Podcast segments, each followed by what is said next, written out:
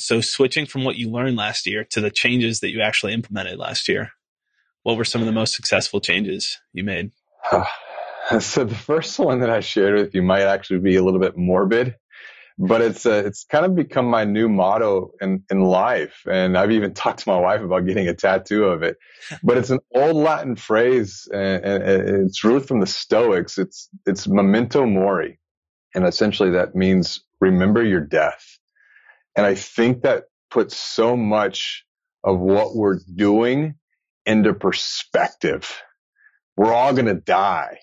And it's like, if you kind of keep that at the front of your mind, I think it forces you to make better decisions, whether that be personal or whether that be professional.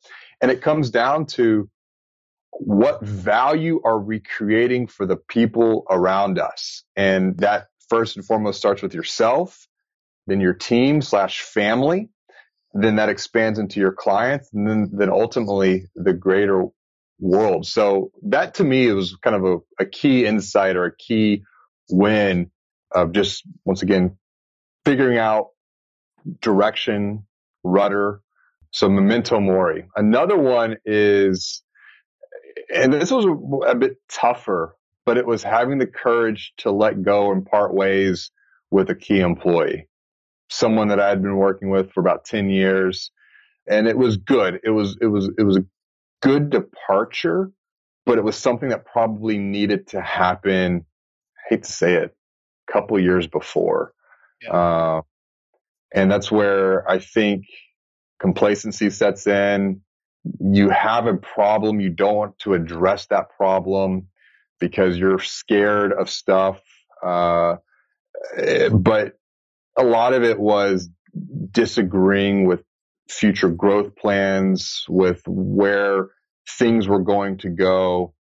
And once we broke free from that, that really, in my opinion, freed up a lot of just mental capacity. Because uh, it was, there's two types of people in life. You, you got your batteries included people. Those are the people that I want to be around because you give each other energy to transfer energy. Then you get your batteries not included people. And mm-hmm. so I think looking at just personality types and who you're associating with is really, really, really critical. And I think really the kind of the third one is just hiring an assistant. It's something that I had been putting off for a long time. My assistant has freed up so much space, so much time, um, on all the little like administrative tactical stuff that I hate. Uh, I abhor. I let things fall through the cracks, but she loves. Like that's what gives her purpose. And uh, a lot of that has been really kind of, I would say, two things: giving up my calendar. So you know, a lot of like client stuff, um, prospect stuff now goes through her. So she's taking care of that travel, etc. But then also, this was the biggest one is giving up my email. And so what I did is I still have access to my email, but it's a very limited set. So I think my email volume went down about 90%, 95%. So she's filtering through all of the other stuff. I don't even look at her folder because we have Gmail for business.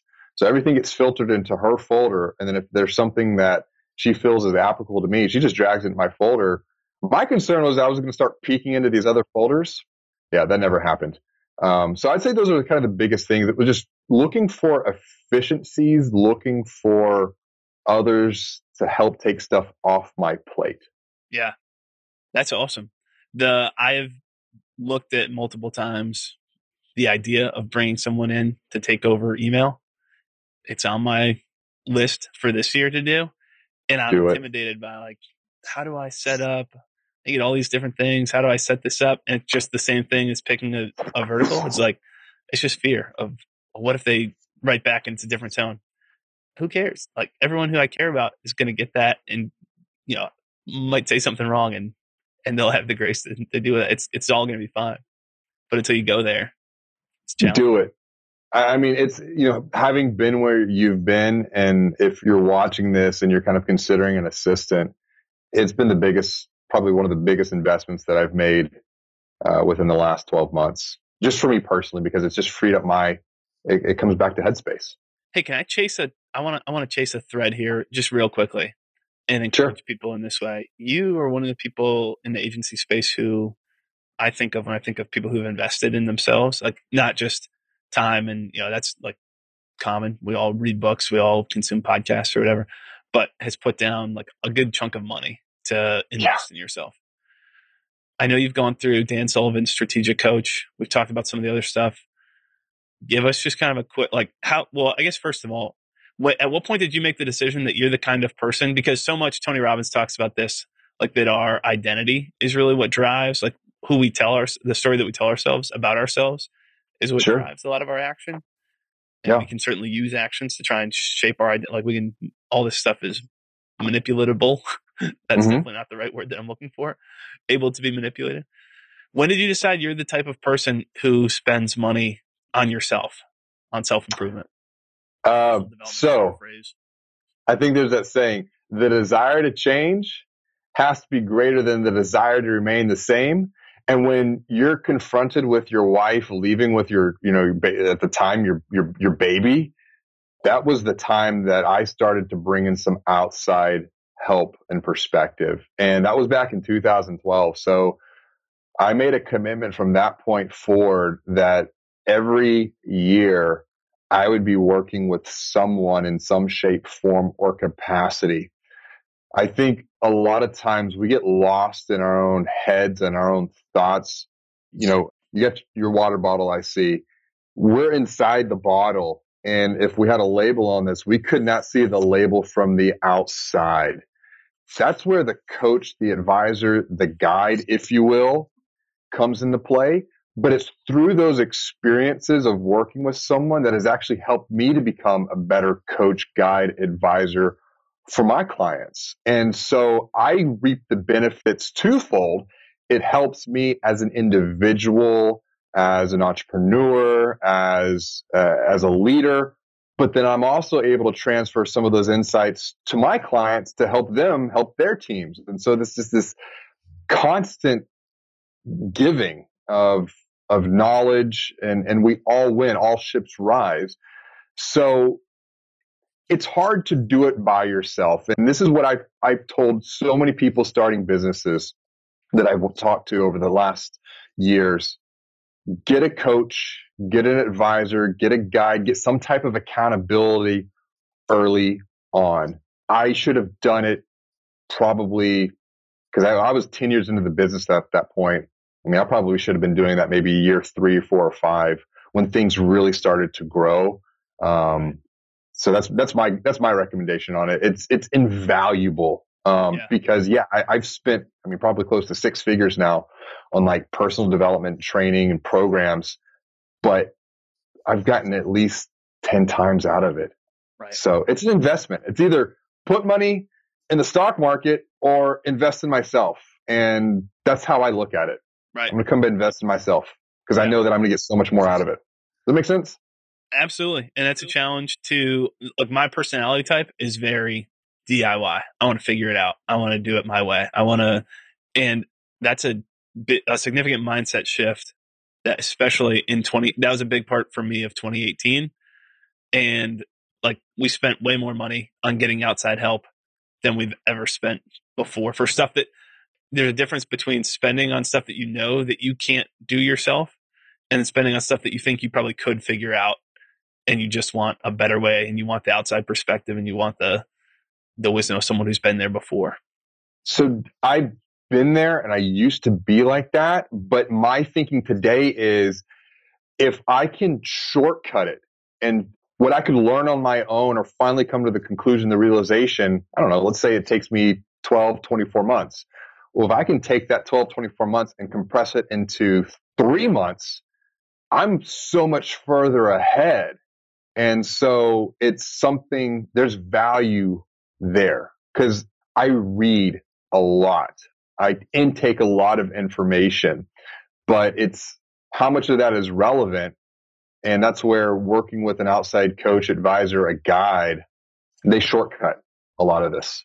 Right, right. Yeah, that's definitely, and there's a big difference between like even the word shortcut, I get nervous every time I, I use that talking with someone. I'm like, I, no, I'm not encouraging you to be the shortcuts type of person who's just looking for the tactics to get there. I'm looking yeah. for you to be the shortcut type of person and like, I want to learn this and develop the principles. I don't want like the low level tactics. I want to get the principles right as quickly as possible. And I'm going to invest in the people who are going to help me get those building blocks in the right place and shortcut that journey. Yeah, it, it's a great point. It's like, it's not shortcutting in, and it's to, it's to end up being a cost. It's, um, I, I use this analogy. I could build a fence, right? I could go to Home Depot. I could go get all the supplies, the materials. I could watch some YouTube videos. My fence is not going to look good. Or I could bring someone who's built fences thousands of times and they're going to knock it out. They're going to shortcut it compared to me, but it's going to be 10 times better than what I could ever do because they've been there, they've done that, they have that expertise. And I probably could learn a lot more from them by watching than I could even by watching a YouTube video. For sure. Hey, I hope you're enjoying this episode of Agency Journey. I'm Andrew. I'm a co host here on the podcast, and I'm a founder of ZenPilot.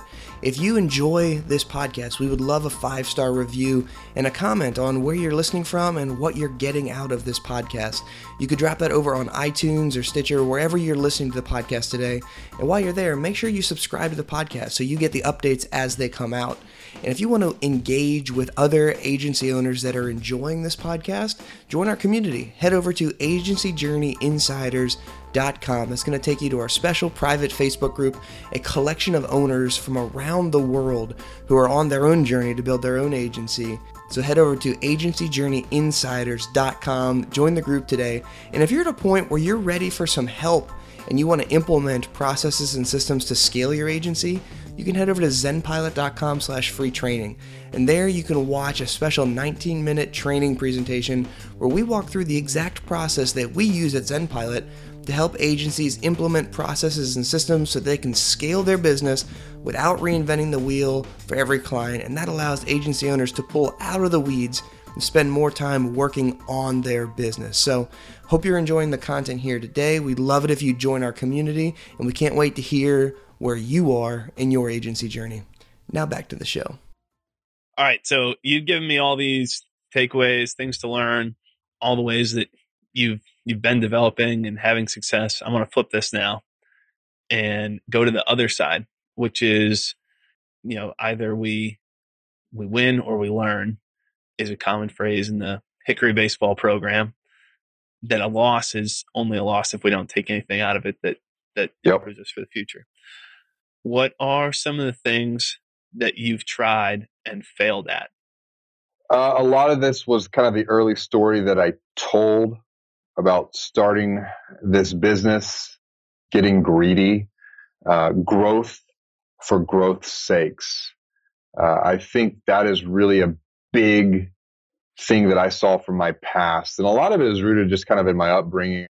I came from a conservative family.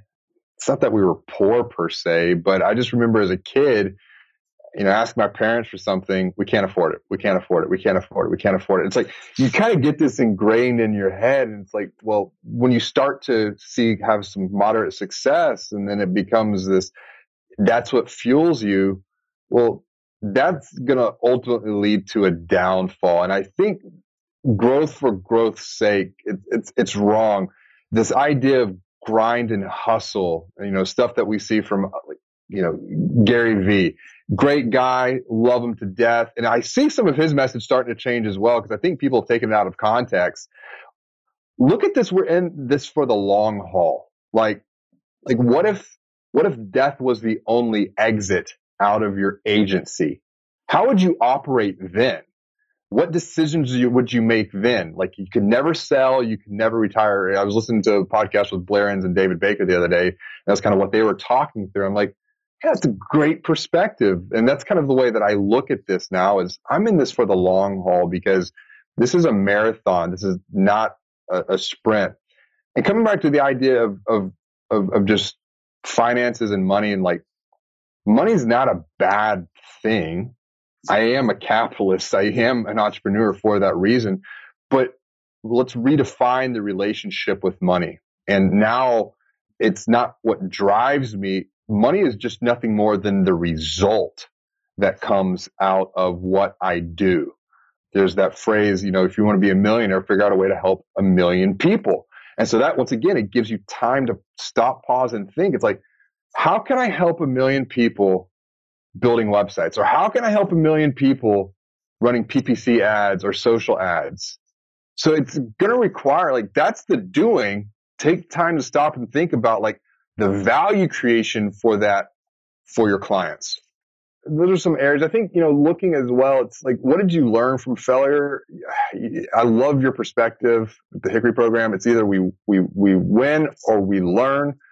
Um, I think failure is something that we need to work through as a, as a society I look at failure as the fertile soil for future growth. Mm-hmm. It's not failure is not a bad thing, but now with kids in elementary, it's almost like you're you're develop a fear of failure in elementary because before elementary they haven't been conditioned. There's there's no context of failure. They're just they're learning. Literally, they're learning. If they build something that falls over, great, build it again.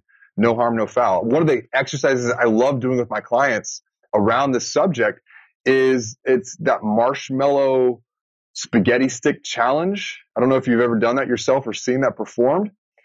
It's the kindergartners who have done this challenge that outperform the MBAs and the executives right. because there's no fear of failing. And so I think that's a big thing looking back over the past years that before I would not make decisions because I was scared of failing. I was scared to change. But it's like when you when you start to lean into that fear, that's what makes it actually kind of makes it fun. Because it's like, once again, coming back full circle. What's the worst that could happen? Right. I'm going to ask you a question that Miriam threw out here. This is going back to your comment about sending, you know, kind of giving up on normal Christmas gifts and sending out a book to people. That was impactful for you from the prior year.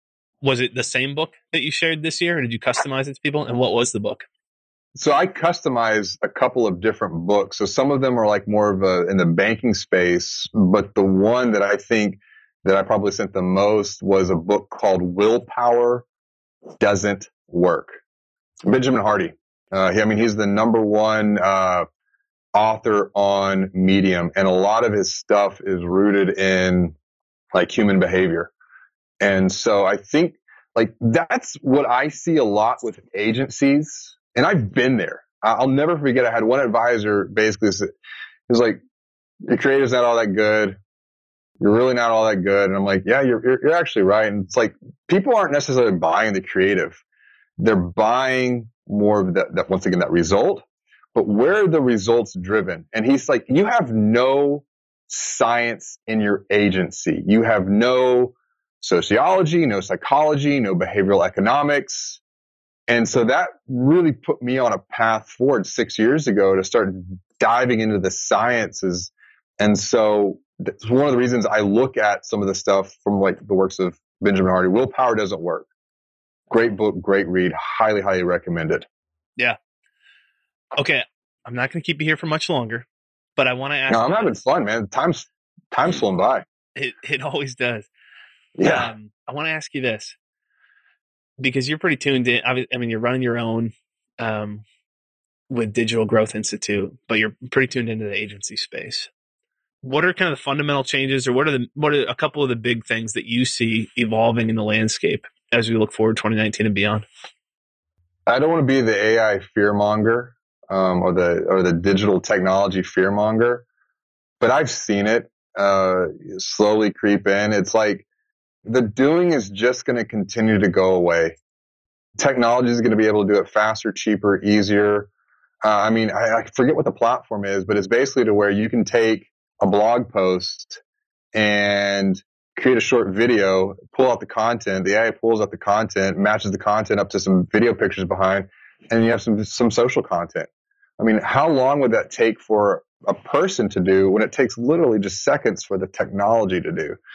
So really being aware of what and how we're positioning ourselves in the marketplace, I think is critical. What are the changes that are happening? It's like in five years, how will my role change? And I think it's going to change drastically.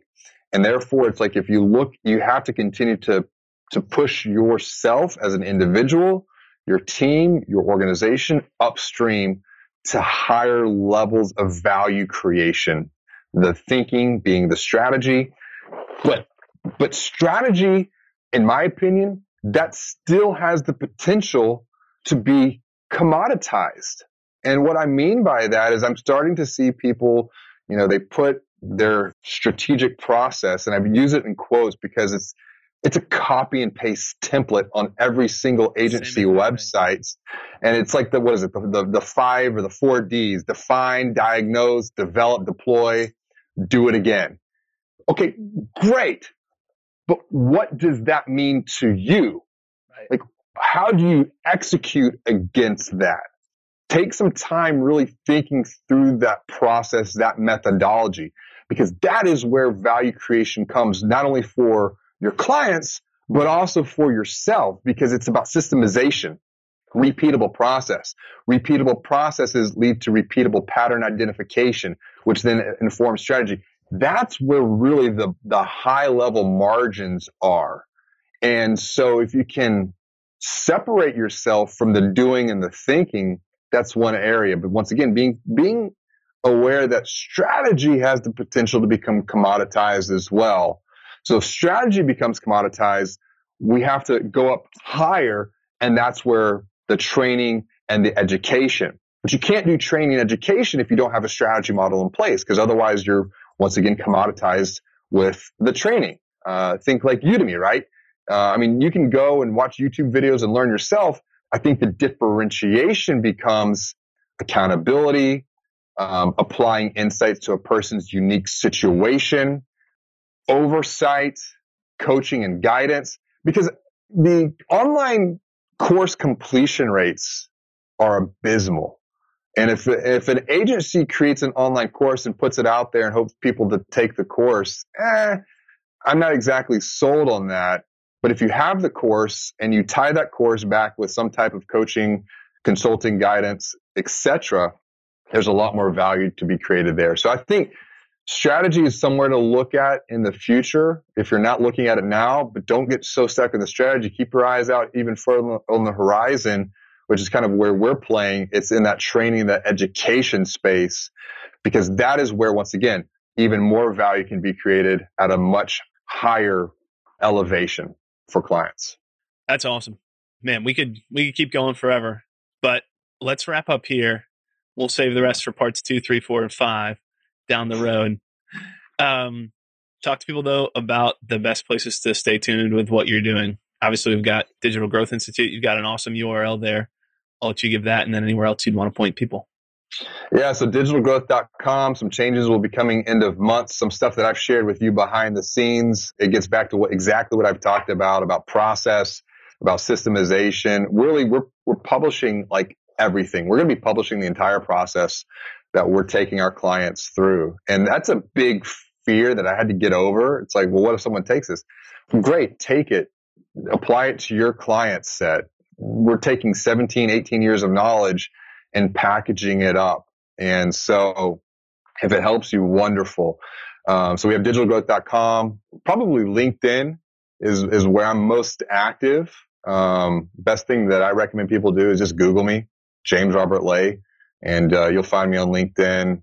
Twitter, I'm not nearly as active on, but I'd say LinkedIn is really the, the place to find me. That's awesome. Dude, this has been so good. I appreciate you coming on and sharing. Thank you. I'm gonna go. I'm gonna. I'm gonna. I'm just gonna go ahead and say this to you, and because this is where I'm gonna start making stuff public. So, you know, optimized product offering coming out, 2019, big thing for me. That's the year I write the book. So, digital awesome. growth blueprint or, or, banking on digital growth. Um, that's gonna. That's that's the title set right there. Um, I've got the outline. My wife has been bugging me to do this, so now I've just put this out into the universe, and now I have to. I got people to hold me accountable. Exactly right, man. Um, yep. Initial reaction, we'll have to hear from people, and I'm sure you're doing all your own surveying. I love banking on digital growth. That one stuck out to me more. But that's actually that's actually um, part of a much bigger book series. So Ooh. there's a lot of ways that we can take that. Okay. And I've been, been working with a, a, an advisor on where we can go from here. Of course, you're working with an advisor. That's awesome. yeah. Well, good. Well, thank you for coming on. This has been really fun. Hey, man, awesome. Any any time that I can just help and give back, reach out to me because it's like if I can help someone shortcut where they're at to where they want to go, I'm happy to share the good and the bad, the ugly, because we're all in this all in this journey together. James Robert Lay, ladies and gentlemen. Thanks. Thanks, man. Cheers.